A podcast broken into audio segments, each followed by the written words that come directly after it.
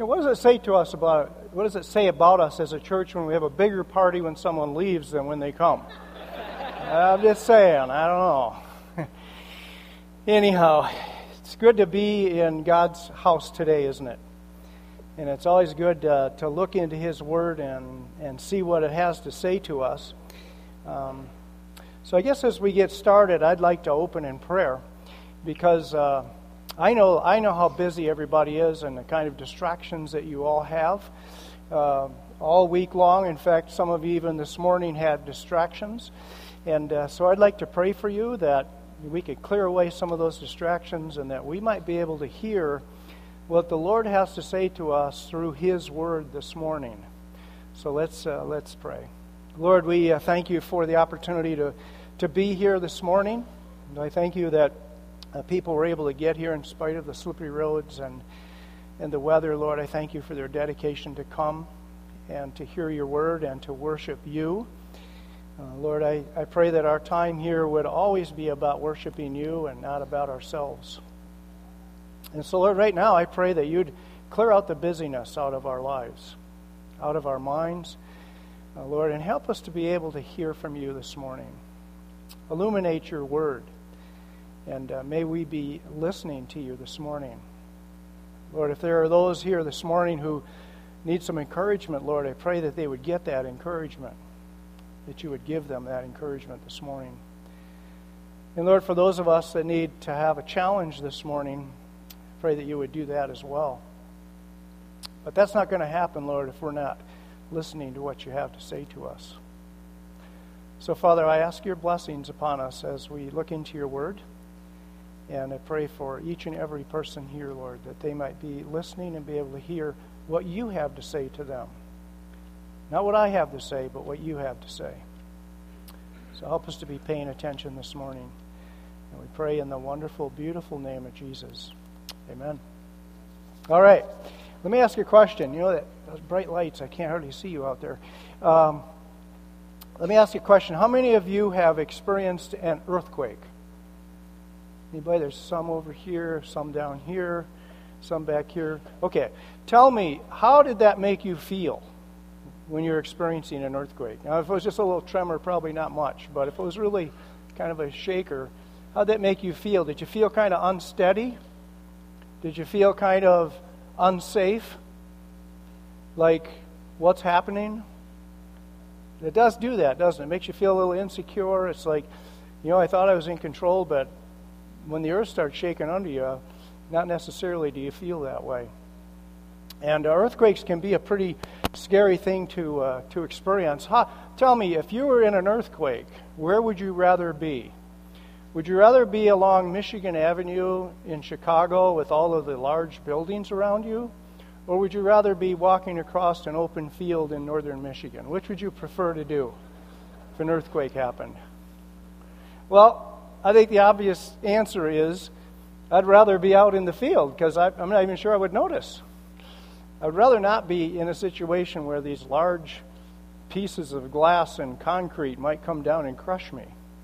And uh, this morning we're going to talk about a church that uh, knew all about earthquakes.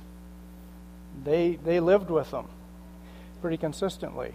And so as we uh, look at that church this morning, uh, just think about what it must have been like for them to live in an area where there were lots of earthquakes going on. So I'd like you to stand. We're going to read Revelation chapter 3 and verse 7. We're going to read that together.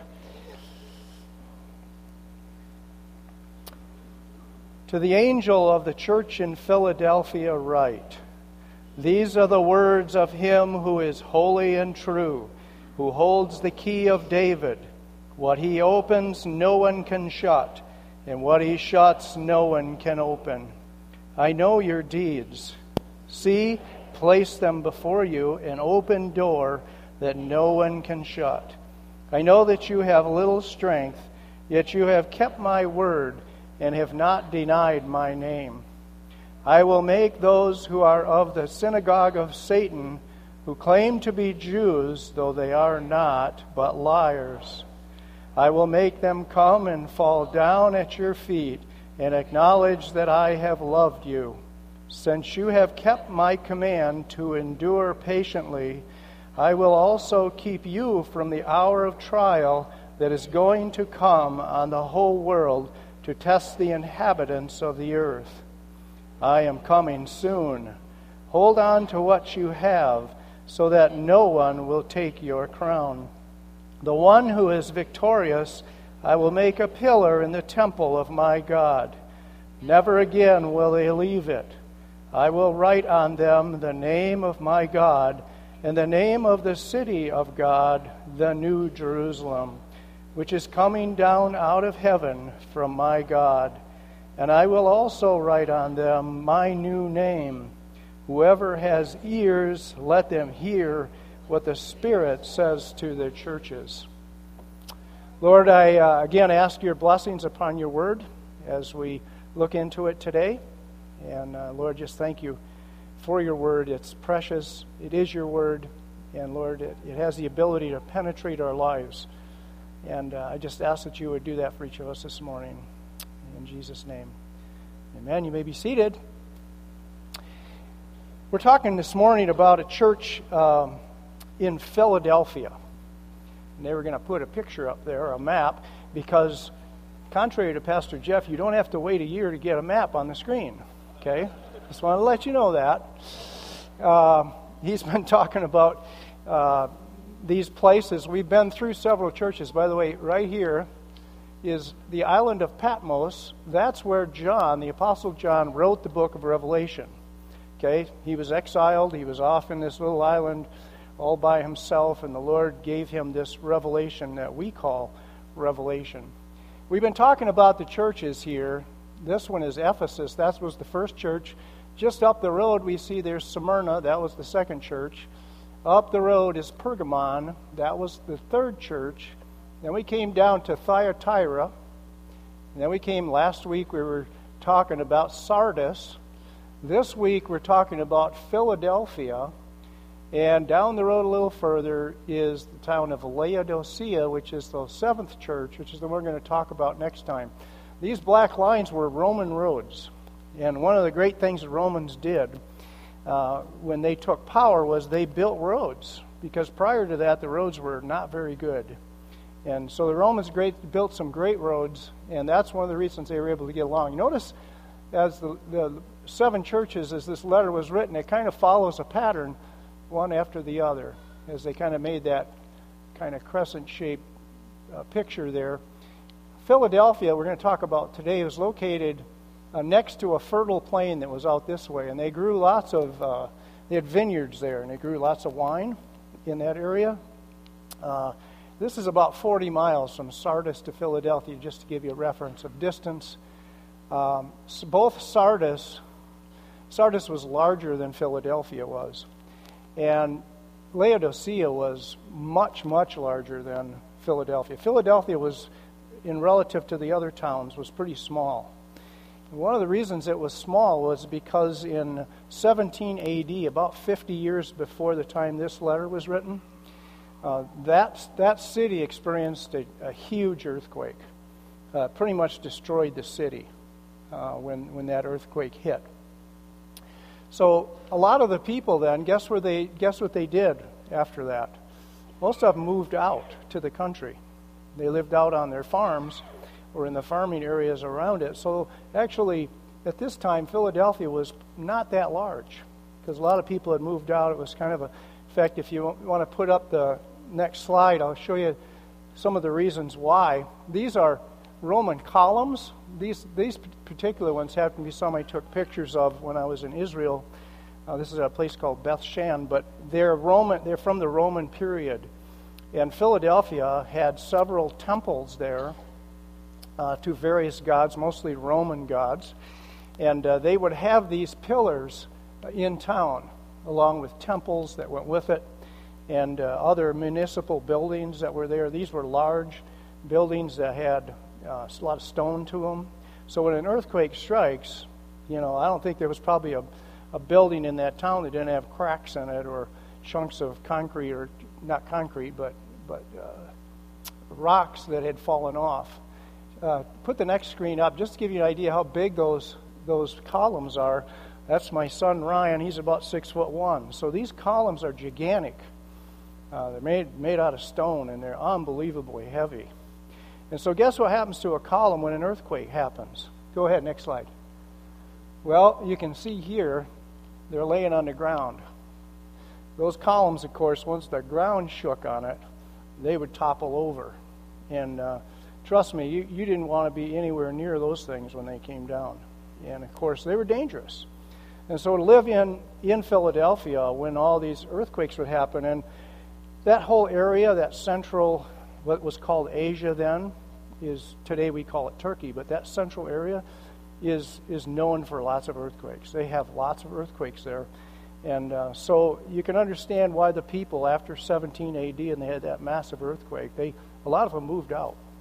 So that's all kind of the background story of this, of this town. And uh, so I wanted to fill you in on a little bit of that. It helps us understand uh, a little bit more about who they are. I would like to take a look at the text this morning and, uh, and see what it says, first of all, before we talk about you know, what it means. So let's take a look and see what the text says. It starts out by talking about the angel of the church in Philadelphia. And uh, this is one thing that I wanted to point out, and I think Jeff has probably pointed this out in previous weeks, but these were real churches. This is a church that actually existed. It was a small church uh, in the town of Philadelphia. And that's a real city and a real place. The archaeology tells us that. So this isn't a metaphor about some, something else. This is a real church uh, that's being expressed here, a specific church. And also note who is writing this to the church. Who's writing to the church? Anybody know? Jesus, right. We know this whole section is Jesus' kind of narrative to these different churches uh, that we've been talking about over the last several weeks. And so, what's being said here? I don't know, my Bible, it's in red letters, so that tells me it's from Jesus, right? But anyhow, uh, it is, it is Jesus speaking to the church, and it tells us a little bit about Jesus here. It says that he is holy and true, right? What is it to be holy? It means that uh, Jesus is without sin. He's holy, he's separated from that, and he's also true.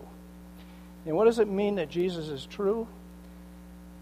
It means that he is absolutely faithful to whatever he says. When Jesus makes a promise, he always keeps his promise because he is truth.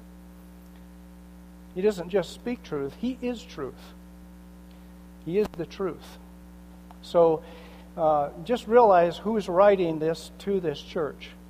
It's Jesus Christ, who is God, by the way, the only one who can be truly pure and holy, and the only one who can be true without a doubt is God. And Jesus is God. So, right off the bat, we can see that, that that's a truth. It goes on here in, uh, in, and it talks about how Jesus holds the key of David. You ever wonder what the key of David is? The key of David is actually like a royal key. They would have understood this better in their culture than we would. But the royal key was the door that, that opened all the doors to important things. So he, hold, he holds the key. And we know the key that the door, the, the door that he's talking about in this passage is the door that opens the kingdom of God or heaven. So what he's talking about is Jesus holds this key. And he says, uh, What he opens, no one can shut. And what he shuts, no one can open. Notice back in chapter 1, Jesus said of himself, He said, I hold the keys to death and Hades. And He's the one that has the ability to open doors, to open the door of heaven, and He's the one that has the authority to close the door of heaven. Okay? Only he has that key. He's, he holds the key of, called the key of David. David was, Jesus was really the fulfillment of the line of David. So that's why we know that that's who that is. This reminds me, by the way, of a passage back in, uh, in Matthew chapter 7 that says, Not everyone who says to me, Lord, Lord, will enter the kingdom of heaven, but only the one who does the will of my Father who is in heaven. Many will say to me on that day, Lord, Lord, did we not prophesy in your name, and in your name drive out demons, and in your name perform many miracles? Then I will tell them plainly, I never knew you. Away from me, you evildoers. See, that was a time when Jesus had closed the door to heaven. So he has the ability to do that. And uh, this is just a great, I think, a great reminder to all of us that we don't get to heaven on our terms. We get to heaven on his terms because he controls that door. When he opens the door of heaven, it stays open until he decides to close it. And when he decides to close it, it stays closed. So just know that about who, who wrote this letter and, and who we're talking about. Verse 8, he makes a statement here at the beginning of verse 8. He says, I know your deeds.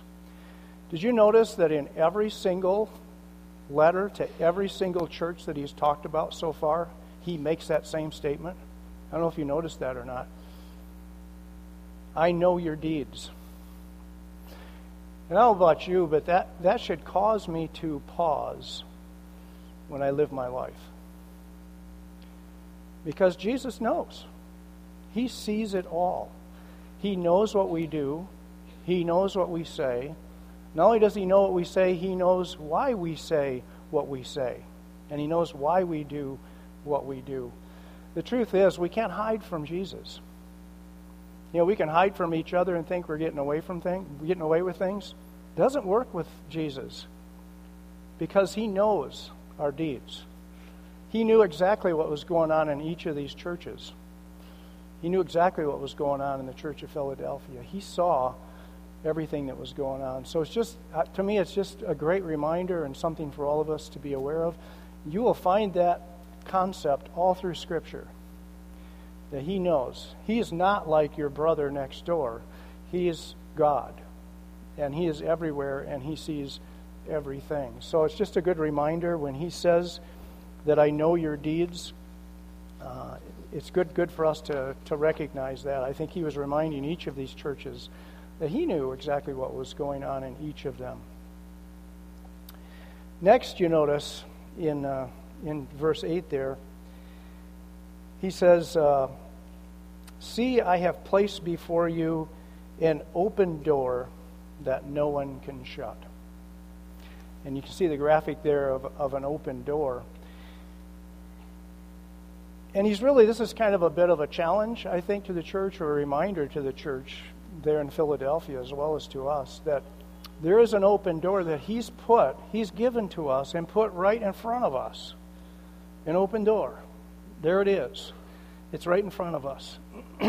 As he says, I have, I have placed before you, church in Philadelphia, an open door that no one can shut. So, this open door, this open door to heaven, is open right in front of this church. And so, what does that mean? What does that mean that, that there's an open door before this church in Philadelphia? Well, to me, it kind of means two things. The door to heaven is open right now, He's left it open.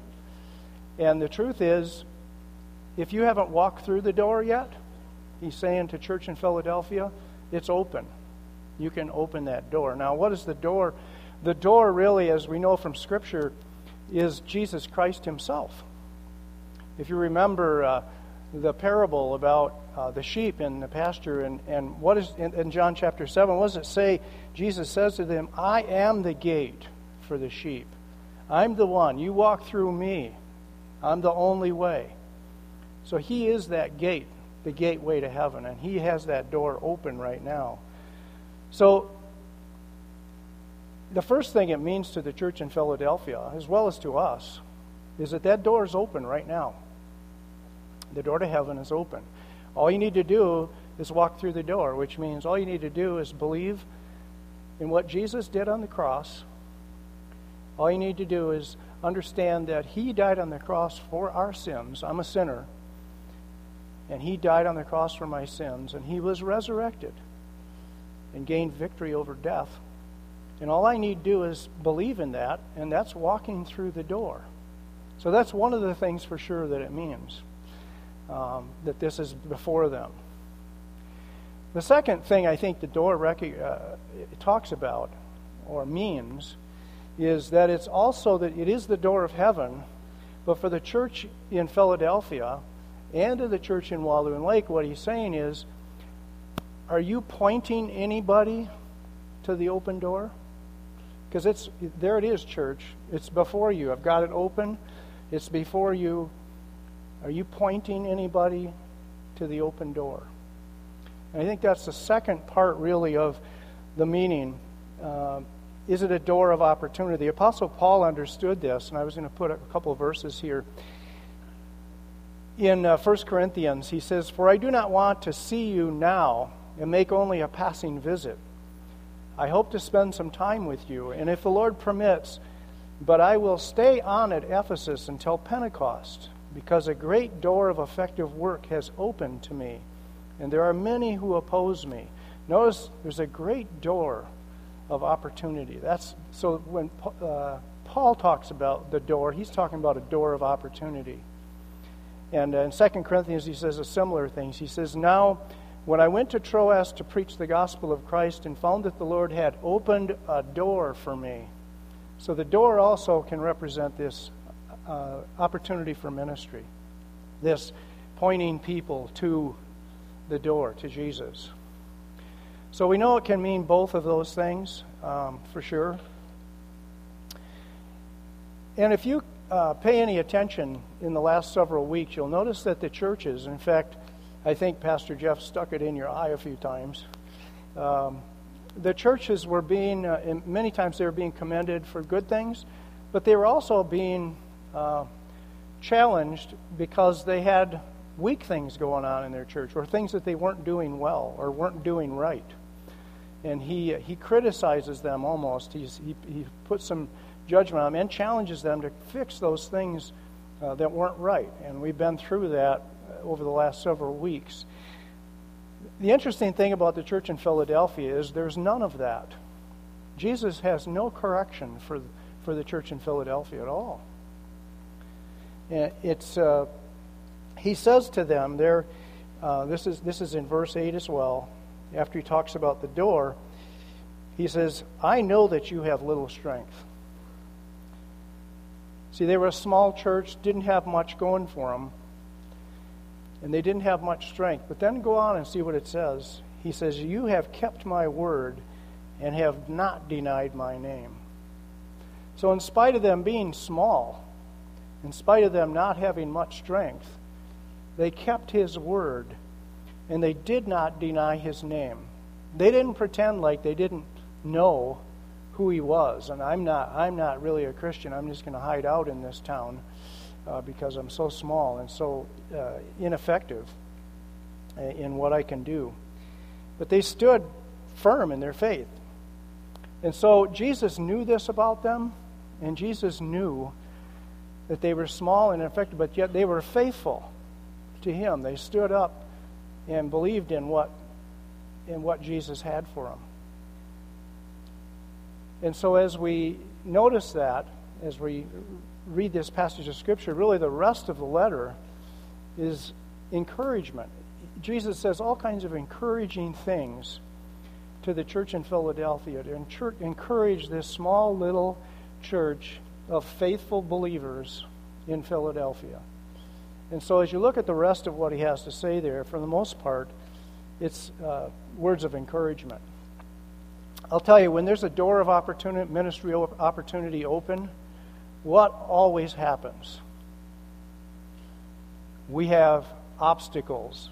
They get in the way of us exercising those opportunities, don't we? And this church had this very similar problem.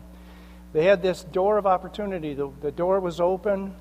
Um, Jesus put it right before them. And what happens, if you look in verse 9, is he says, I will make those who are of the synagogue of Satan. Synagogue of Satan, as you remember, Jeff described this in fair amount of detail uh, back in the church in Smyrna. They were facing these same ones, they they claim to be Jews, although they are not, but are liars. And so these guys were anti Christian Jews, basically. And just to give you an understanding of what this would have meant in the church in Philadelphia, it's not like there was that synagogue across the street that caused the church on the other side of the street trouble. That's not, that's not how it was, because the Jewish community was much larger than the Christian community. The Jewish community, this, these, these guys would have been, had several buildings and an entire community of several thousand people that would have made up the Jewish community here. And the church, and most historians tell me that the, the church during this time in Philadelphia probably only had two or three dozen people in it. So, just to give an idea, they're small, they're being opposed by this much larger group, and it, it had to be, it must have seemed insurmountable for them to carry on ministry for the Lord and to be faithful, they must have felt tremendous pressure in that community because of the uh, opposition and the obstacles uh, that they were facing. So that's that's what's going on. It reminds me, of course, of lots of people uh, in our world today. A lot of Christians today don't have it like we do. I don't know if that's good or bad, but we know that many of them are small and don't have much power. They don't have much going for them. And yet, they're faithful. Many of them are dying. Uh, you, you, probably have heard in the news recently about uh, the Christians in Syria who were who had been chased up a mountain and they were trying to hold out, and, and many and many, many of them were dying. They didn't have any power and didn't have any strength, and yet they obviously everybody knew they were Christians. And so there are people today that would understand this situation that this church was in probably better than we do. And yet, individually, we do all are in places in life where we can feel the pressure uh, of people around us who are anti Christian. Uh, we can begin to feel that way. And so, as we look at the rest of this letter, I want you to keep that in mind that uh, this, this could be for you as well. So, he goes on and, and, and, gives them a word of encouragement here because what he says, after he, he says that they're liars, he says, I will make them come and fall down at your feet and acknowledge that I have loved you. See, he lets them know that they might be a strong opposition to them right now, but if they continue to be faithful to him, those people in, in the future will be bowing at their feet, acknowledging that Jesus loves them the, the church that's being, uh, that's being under pressure now. So that's a word of encouragement for sure to recognize that, you know what, you may have opposition now, but down the road in the future, Jesus makes this promise that these guys are going to be bowing at your feet in the future. So, again, an encouraging word for a church that I think needed encouragement. In verse 10, he goes on and gives some more encouragement as he says here, Since you have kept my command and endured patiently, I will also keep you from the hour of trial that is going to come on the whole world to test the inhabitants of the earth. Again, more, more words of encouragement. Uh, this, he's talking here about a time in the future of great trial, and it's going to be affecting the entire world.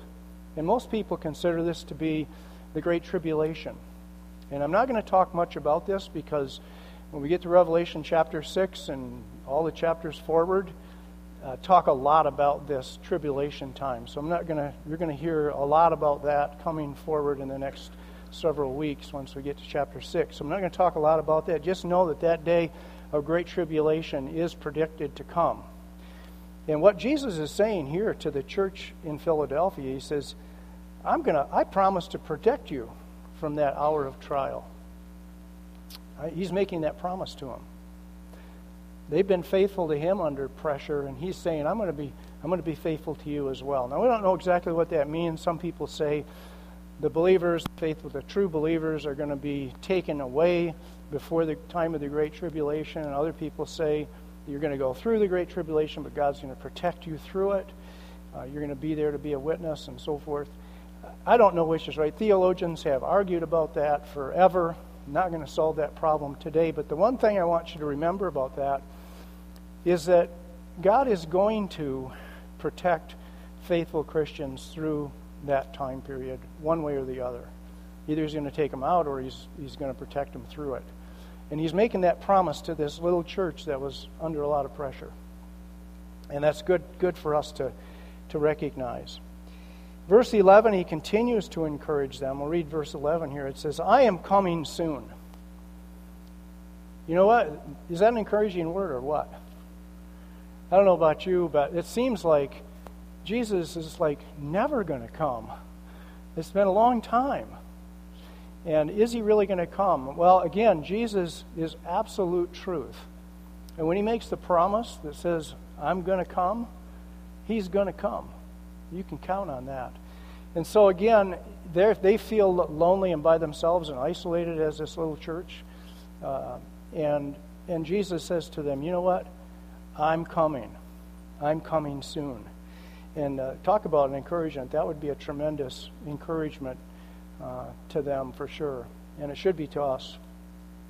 He says, Hold on to what you have so that no one will take your crown. Uh, crown is an interesting thing uh, in Scripture. Of course, a lot of times it's talk about crowns on kings and all that sort of thing. This is, a, this is really a symbol or a metaphor or a figure of speech, however you want to call it, um, that represents honor and blessing that a person will receive in heaven. As a, as a believer in Jesus Christ, if you are faithful and if you do the jobs that God's called you to do, and if you're faithful to it, you receive what are called crowns. And we know that uh, both, both uh, the Apostle Paul wrote about it, James wrote about it, and of course, John here writes about it. And so these are crowns that will be uh, available, and uh, we will be able to cast at the feet of, of Jesus when we get into glory. And, uh, and what he's encouraging them here is to not give up. Don't give up some of those crowns or rewards in heaven. Now, those crowns have absolutely nothing to do with salvation. It's not related to salvation at all. It's related to things that you'll be able to offer at the feet of Jesus when you get there. Uh, and they're, they're kind of recognition uh, for how faithful and, and um, obedient you've been here on earth. So that's what he's talking about when he mentions those crowns. As we come to verse 12, he says here, The one who is victorious, I will make a pillar in the temple of God. Never again will they leave it. I will write on them the name of my God and the name of the city of my God, the New Jerusalem, which is coming down out of heaven from my God, and I will also write on them my new name.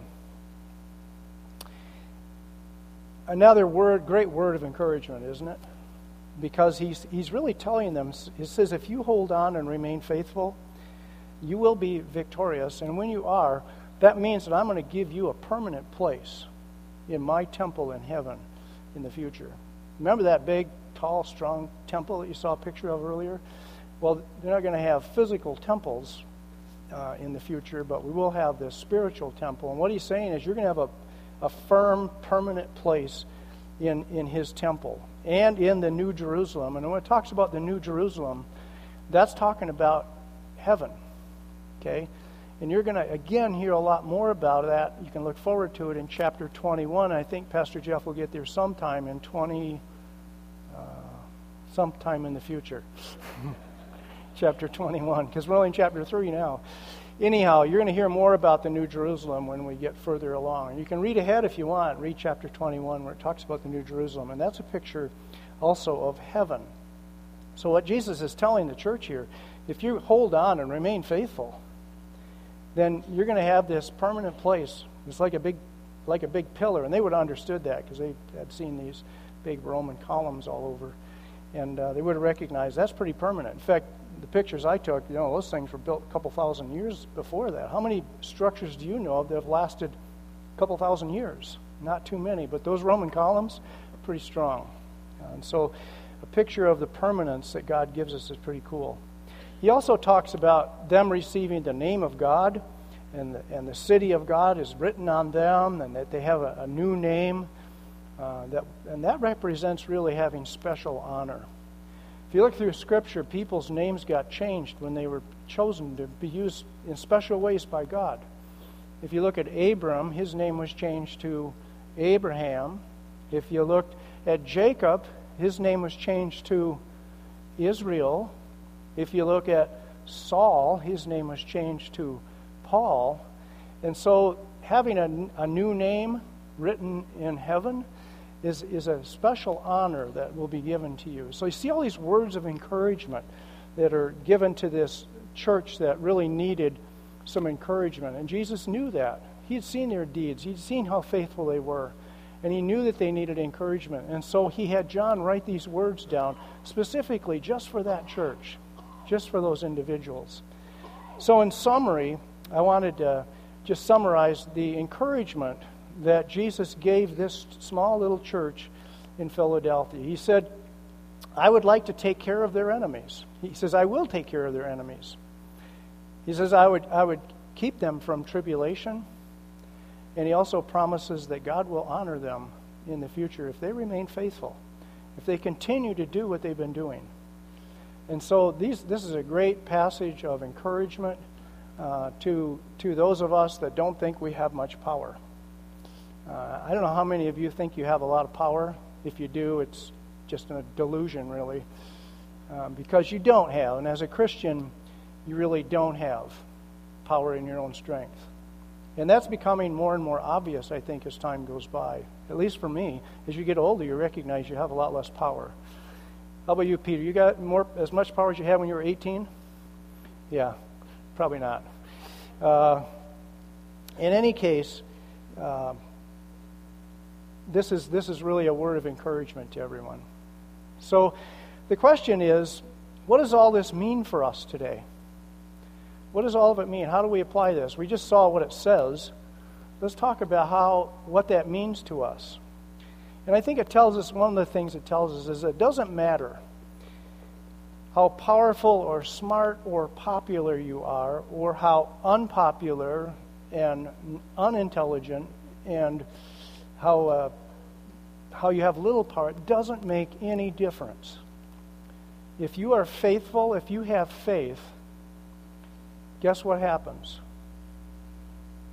And God's called you to do something, for instance, pointing people to the door of Jesus, guess what happens?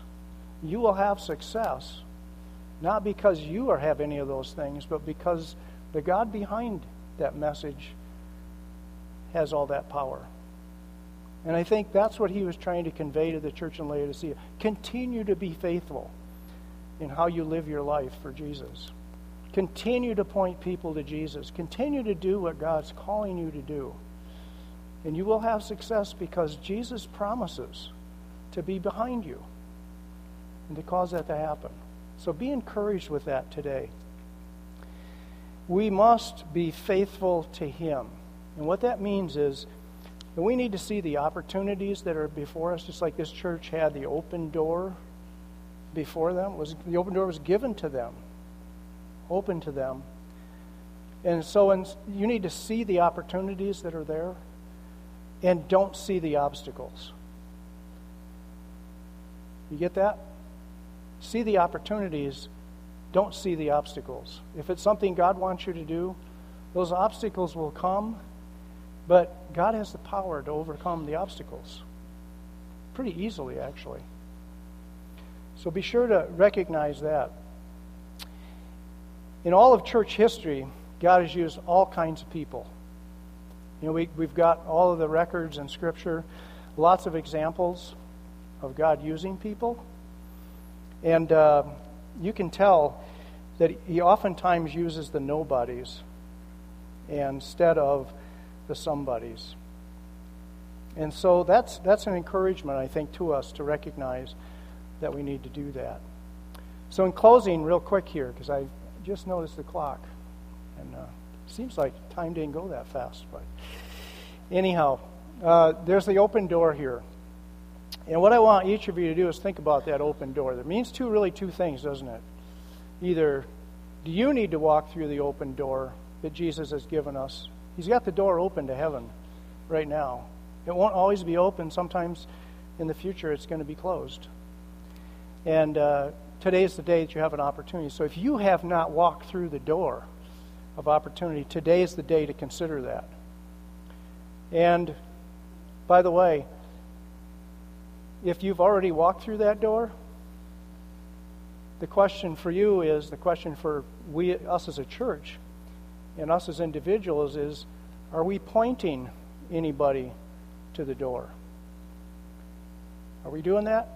Because that's what Jesus was expecting out of the church in, in uh, Philadelphia. It's what he expects out of our church here. You know, Jesus said in the, in the Gospels, he talked about how there's a wide road that leads to destruction. Many will go down that road. And there's a narrow road that leads to life. I'll tell you what, people walking through life, they're not going to see the door, and they're certainly not going to see the narrow path when they're walking down, when they're driving down the expressway. Somebody's got to point it out to them. Somebody's got to say, There's the narrow road to life. Don't miss it. Slow down. Don't miss the road. But we've got to point it that way. And the same is true uh, with this door. No one's going to see the door of opportunity here, and it's really our job as God's children to, be, to point people to Jesus. Because He's the way to heaven, He's the only way. He says that He is the way and the truth and the life. No one comes to the Father except through Him. So I want you to look at that door, and I want you to think about where you're at with that door. If you walk through the door, do you, do you have a place guaranteed in heaven for you? And if you have, how you doing with your job of pointing people to that open door? A couple things to think about. I'd like you to bow your heads right now. Think about that as I pray, as I ask you a couple of questions.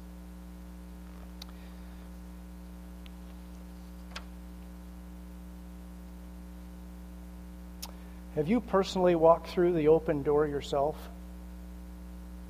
Have you trusted Jesus for your eternal life?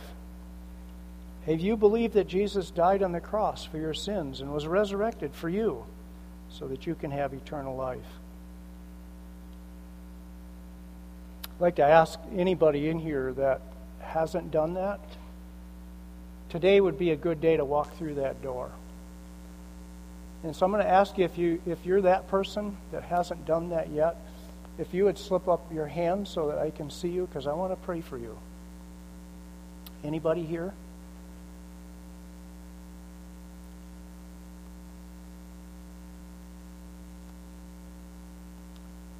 All right, for the rest of you, church in Walloon Lake, who of you are willing to do the job that Jesus has given to us? Who of you will be faithful and point people to the open door? Who of you will share the gospel with people in your own world who don't know about the open door? Can you slip up your hand if you're willing to be one of those who will open the door? Because I want to pray for you as well. Thank you. By the way, those of you who want to know more about accepting Christ as their Savior and walking through the door. The prayer chapel over here to my left and your right is open after service. If you want to talk to someone, they'll be over there waiting uh, to pray with you over there. So keep that in mind. So, Lord, we uh, I, I want to ask, Lord, for your strength and your encouragement for those of us that want to lead someone to Christ this week. My prayer, Lord, is that you would bring someone into our path this week, each of us that you have already prepared to hear the gospel message. I pray, Lord, that we would be paying attention this week and would be noticing the people around us. And Lord, that we would point them to Jesus, point them to that open door. It's free, it doesn't cost a thing, but it does require faith. And so, Lord, I pray that each of us would be faithful this week in doing that. Give us the ability to overcome the obstacles, Lord. The obstacles like our fear of people and our fear of rejection and, Lord, our fear of failure. Help us to overcome those obstacles. Help us to, to look at the open door, look at the, the opportunity that's before us, and not to look at the obstacles that prevent us from moving forward. Lord, help us to move past those who are shy and, and those, Lord, who are reserved and those who are intimidated in the world they live in. Father, help them to stay focused on what you've called them to do and help them to have the faith to realize you're behind it. The power of God is in the message of the gospel, it's not in the messengers. And so, Lord, I pray that you would give each of us the faith and the courage and the strength to be able to have the faith that we need to point people to Jesus, to point to that open door. Lord, help us to not be hearers of the word only, but also let us be doers of the word.